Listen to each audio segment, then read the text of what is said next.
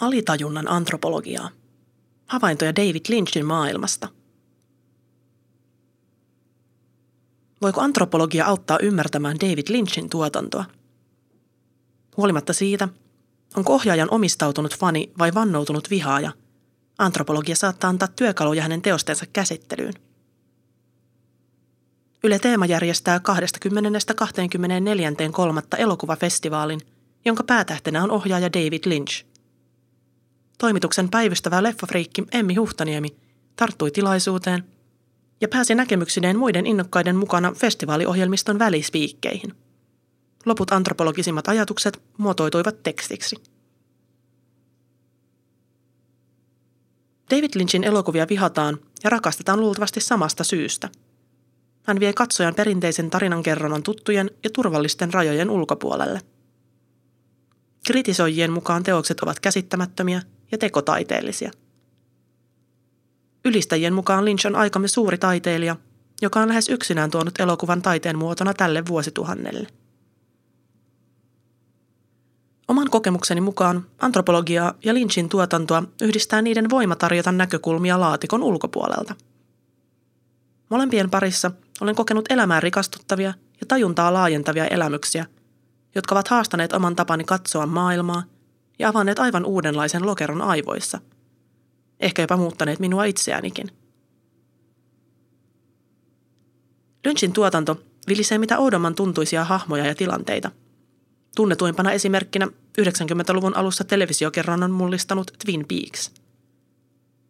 Viihdesarjan historiassa ennen näkemätöntä oli ja on parhaaseen katseluaikaan televisiossa tanssiva, takaperin puhuva lyhytkasvuinen mies toisesta paikasta – Sarjan uusin, 26 vuotta itseään odotuttanut tuotantokausi on jälleen heittänyt kerronnan konventiot hiiteen ja tasapuolisesti ihastuttanut ja vihastuttanut katsojia. Yksi suurimmista hankaluuksista ohjaajan elokuvallisten tuotosten omaksumisessa on, että katsoja ei voi koskaan olla täysin varma siitä, minkä tietoisuuden kautta tarina etenee. Kerronta tuntuu etenevän välillä fyysisessä todellisuudessa – Välillä päähenkilön mielessä tai unessa, jonkun toisen unessa tai jopa elokuvan kuvaaman todellisuuden taustalla, myyttisellä tai metafyysisellä tasolla. Myöskään aikaan liittyvä kerronta ei seuraa totuttuja kaavoja. Teoksen sisällä saatetaan hyppiä menneen ja tulevan, ehkä jopa vain mahdollisten tapahtumien kuvauksen välillä. Antropologian keskeiset käsitteet myytti ja rituaali liittyvät ihmisten tapaan luoda merkityksiä ja kokea niitä. Ne saattavat tarjota selkeyttäviä näkökulmia myös Lynchin maailmaan. Se tapahtuu uudestaan, myyttijärjen rinnalla. Yhteiskuntamme perustuu maailman katsomukselle, joka kuvaa todellisuutta selvärajaisten objektien ja subjektien kautta. Kokija on oma erillinen kokonaisuutensa – joka on vuorovaikutuksessa muiden olemassa olevien rajattujen objektien, esineiden, ihmisten ja tapahtumien kanssa. Myös viihteellinen elokuva ja TV-kerronta noudattaa näitä perusoletuksia, mukaan lukien yliluonnollisia aiheita kuvaavat teokset. Lynch ei kerronnassaan noudata mitään yllämainituista todellisuuden olemukseen liittyvistä kulttuurisista perusoletuksista. Taide saattaakin olla rationaalisessa kulttuurissa uskonnon lisäksi ainoa alue, jolla asioita voidaan käsitellä ei-rationaalisella tavalla. Kulttuuripiirissämme tunnustettiin antiikin Kreikan aikaan toinenkin tärkeä mielen ominaisuus rationaalisen järjen eli logoksen rinnalla. Mythos, myyttinen ajattelu, oli arvostettu vertauskuviin ja assosiaatioihin perustuva todellisuuden jäsentämisen tapa. Se oli runouden ja myyttien alue, jonka taitaminen oli yhtä tärkeää kuin järjen ja loogisen päättelyn käyttö. Siinä missä logos on käytännöllinen ja eteenpäin vievä, objektiivisuuteen pyrkivä mielen ominaisuus. Mytos auttaa näkemään sen, mikä on ajatonta ja merkityksellistä. Esimerkiksi menneitä tapahtumia kuvatessa logos keskittyy siihen, mitä todella tapahtui, kun mytos korostaa tapahtuman merkitystä. Myytti on erässä mielessä tapahtuma, joka on tapahtunut joskus mutta joka myös tapahtuu kaiken aikaa. Myytti auttaa kokijaa, usein rituaalin avulla, löytämään itsestään esimerkiksi sen arkkityyppisen sankarin, jonka toimintaa myytti kuvaa. Mytos ei ole kadonnut ihmisten kokemisen piiristä. Sitä ei vain koeta yhteiskunnallisesti merkittäväksi teollistuneessa kulttuurissa, jossa logos järjestää maailmaa. Myyteistä on tullut tarinoita, epätosia, ja ne ovat siirtyneet pitkälti taiteen kentälle. Lynchin kerronnassa on havaittavissa myyttinen ajattelu ja kokemisen tapa monilla eri tavoilla. Erityisesti myyttiin liittyvä asioiden syklisyys ja toistuminen on läsnä kaikessa hänen tuotannossaan. Sama tapahtuma, henkilö tai hahmo esiintyy uudestaan ja uudestaan hieman eri muodoissa. Todellisuuden kuvaamisen sijaan Lynchin elokuvat kuvaavat ennemminkin inhimillistä kokemusta todellisuudesta – ja sitä, mikä siinä on merkityksellisintä tarinan kokijalle. Kerronnan keskiön nousevat objektiivisesti kuvattujen tapahtumien sijaan tunne ja subjektiiviset aistikokemukset. Kokemuksen välittämisen keinona vedotaan myös muihin aisteihin kuin näköaistiin, kuten kahviin ja kirsikkapiirakkaan. Ja erityisesti äänimaailman seuraamisesta on tulkitsijalle apua. Lynchin kerronta keskittyy usein kuvaamaan tunteita jotka ovat tärkeitä merkitysten kokemisessa. Ohjaajan tuotannossa vahvimmat tarinalliset jännitteet nousevat aina ihmissuhteista ja niihin liittyvistä tunteista. Ihmisten väliset suhteet näyttäytyvät voimakkaina ja pakottavina, jopa vaarallisena verkkona ristiriitaisia haluja ja toiveita, vihaa, katkeruutta ja kostonhimoa. Esimerkiksi Twin Peaksin saippuasarjamaisessa todellisuudessa – Pikkukaupungin asukkaita yhdistävä sosiaalinen kudos levitetään katsojan eteen kymmenien hahmojen kokemusten ja näkemysten kautta. Ne kattavat inhimillisen kokemuksen skaalan komediasta tragediaan, rakastumisesta hulluuteen, insestistä murhaan, henkiolojen riivaamaksi joutumisesta jumalalliseen inspiraatioon.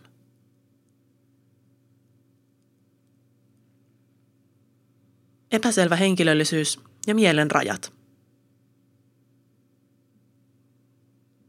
Perinteisen kerronnan muodoissa, logoksen mukaisissa käsityksissä ihmisestä, henkilö on selkeä ja rajallinen kokonaisuus. Lynchin kuvaamat hahmot taas eivät aina ole selvärajaisia. Alkuperäisen Twin Peaksin keskiössä on kuollut Laura Palmer, jonka persona on läsnä vain muiden ihmisten näkemysten kautta.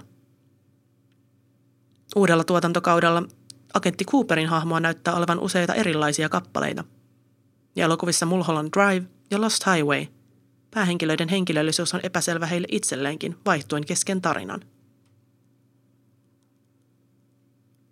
Jotkut ihmisen hahmossa esiintyvät eivät vaikuta olevan ihmisiä lainkaan, vaan suuremmassa tarinassa tapahtuvien voimakkaiden kokemusten, tunteiden tai tapahtumien abstraktioita. Lost Highwayn mustasukkaista ja lopulta murhaan syyllistyvää päähenkilöä painoaa ivallinen mysteerimies, joka asuu tämän talossa – sinä kutsuit minut, on vastaus hänen olemassaolonsa.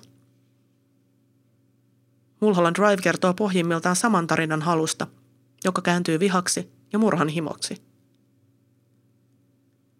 Merkitykselliset kokemukset saavat myös konkreettisia muotoja. Sininen laatikko ja avain, mystinen koditon mies.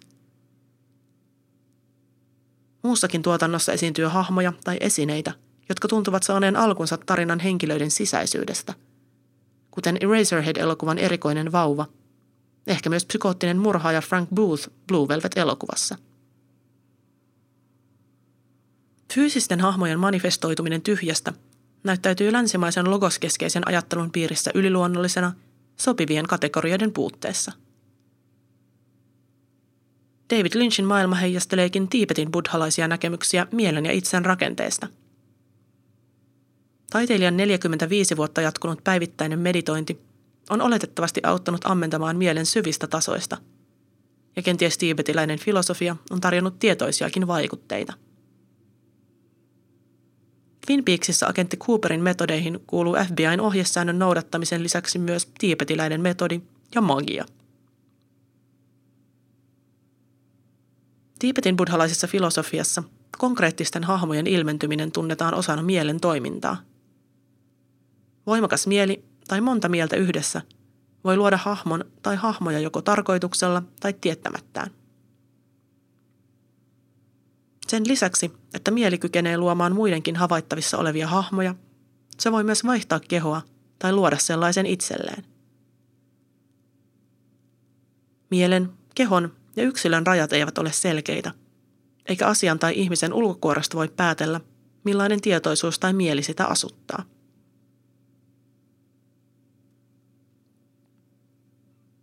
Yksi Tiipetin buddhalaisuuden pyhistä kirjoituksista on Partha Thodol, kirjaimellisesti suuri kuulemisen tuoma vapautuminen välitilassa. Nimi itsessään kuulostaa Lynchin teokselta, ja hänen elokuviensa rakenne ja niissä usein esiintyvät mystiset tilat heijastelevat kyseisen filosofian teemoja. Keskeisimpiä näistä on käsitys bardosta, välitilasta erilaisten tajunnan virtojen välillä – Partot Hodolin mukaan näitä on kuusi.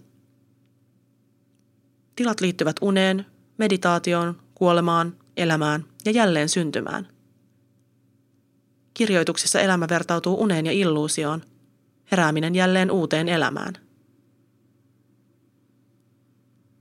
Lynchin kerrontaa seuratessa. Ei voi aina tietää milloin uneksitaan, milloin operoidaan fyysisessä todellisuudessa ja milloin jonkinlaisessa välitilassa –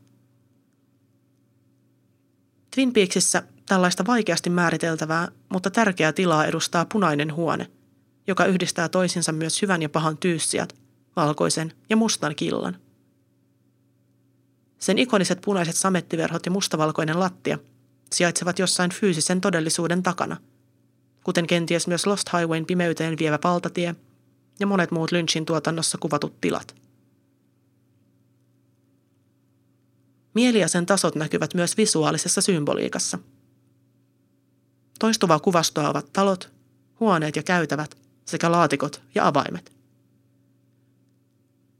Monissa kohtauksissa kuljetaan pitkin käytävää, astutaan kynnyksen yli tai tullaan huoneeseen.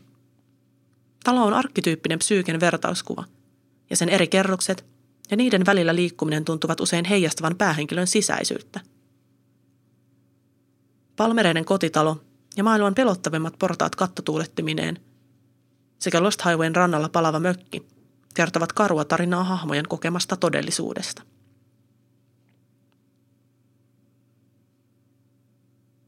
Todellisuuden mekanismit ja unelmien tuotanto.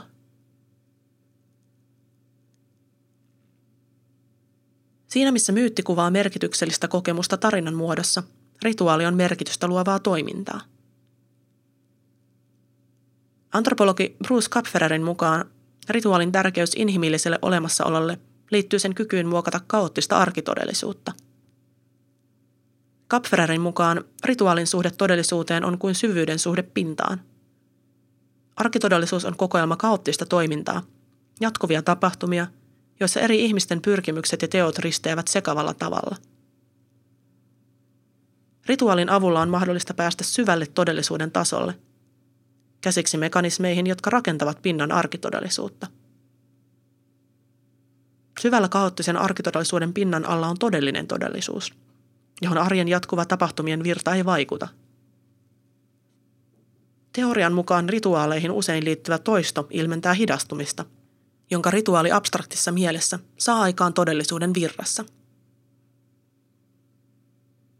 Kapfererin mukaan syvemmille todellisuuden tasoille on tarpeen mennä erityisesti silloin, kun eletyn elämän kaoottisuus uhkaa hukuttaa ja tuhota ihmisen tietoisuuden. Lähes kaikessa Lynchin tuotannossa päähenkilöt ovat äärimmäisten tilanteiden ja kokemusten äärellä, eikä henkisestä selviämisestä ole takeita.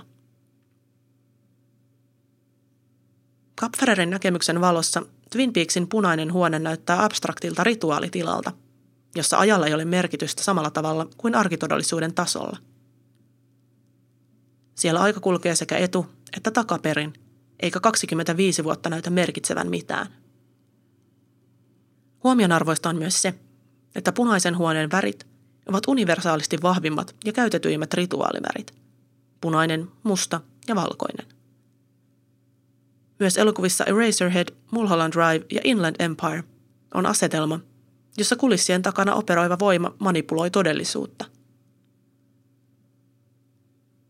Palatakseni tähän todellisuuden ja elokuvatuotannon realiteetteihin. Myyttinen ajattelun ja kokemisen tapa ei ole suosiossa kaupallisessa viihdekulttuurissa, ja Lynchin uraa ovat värittäneet useat ristiriidat teoksia tuottaneiden tahojen kanssa. Elokuva on itsessään todellisuutta ja kokemuksia luova väline, eikä Hollywoodista turhaan puhuta unelmatehtaana. Tuotantokoneistoihin ja niiden voimaan, hyvässä ja pahassa, viitataan kaikissa Lynchin ohjauksissa Lost Highwaysta lähtien. Viimeisin ohjaustyö, Twin Peaksin paluu, tuntuu välillä kerronnan konventioiden rikkomisessaan näyttävän symbolista keskisormea elokuva- ja sarjatuotantojen tutuille kaavoille. Yksi selittämättömimmistä jaksoista tuntuu viittaavan luovuuden kuolemaan rahan tekemiseen pyrkivässä tuotantokoneistossa. Kuinka kävikään elokuvan Wide of the Eye-ohjaajalle? Myyttisillä tasoilla liikkuva kerronta linkittyy myös elettyyn todellisuuteen – vaikka sarja tuntuu esittelevän lähinnä absurdeja tilanteita ja erikoisia henkilöitä, se on myös kiinni nykyyhteiskunnassa harvinaisen suoralla sosiaalisten luokkaerojen ja syrjäytyneisyyden käsittelyllään. Lynchin elokuvista ja sarjoista välittyy pohjimmiltaan katsojan kunnioitus, vaikka kärsimättöminä hetkinä hänen tuotantonsa seuraaminen saattaakin tuntua vedätykseltä.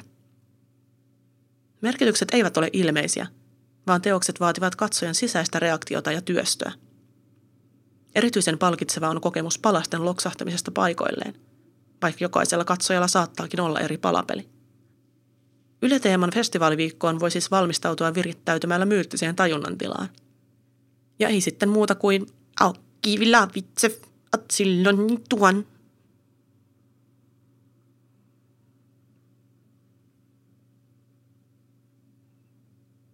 Kirjoittaja Emmi Huhtaniemi on sosiaali- ja kulttuuriantropologian maisteri Helsingin yliopistosta. Hän tarkasteli pro-gradutyössään Maija-kalenterin loppuun liittynyttä uushenkisyyttä Meksikossa rituaalin ja magian näkökulmista. Emmiä kiinnostavat erityisesti inhimillisen kokemuksen rakentuminen ja tietoisuuden antropologia.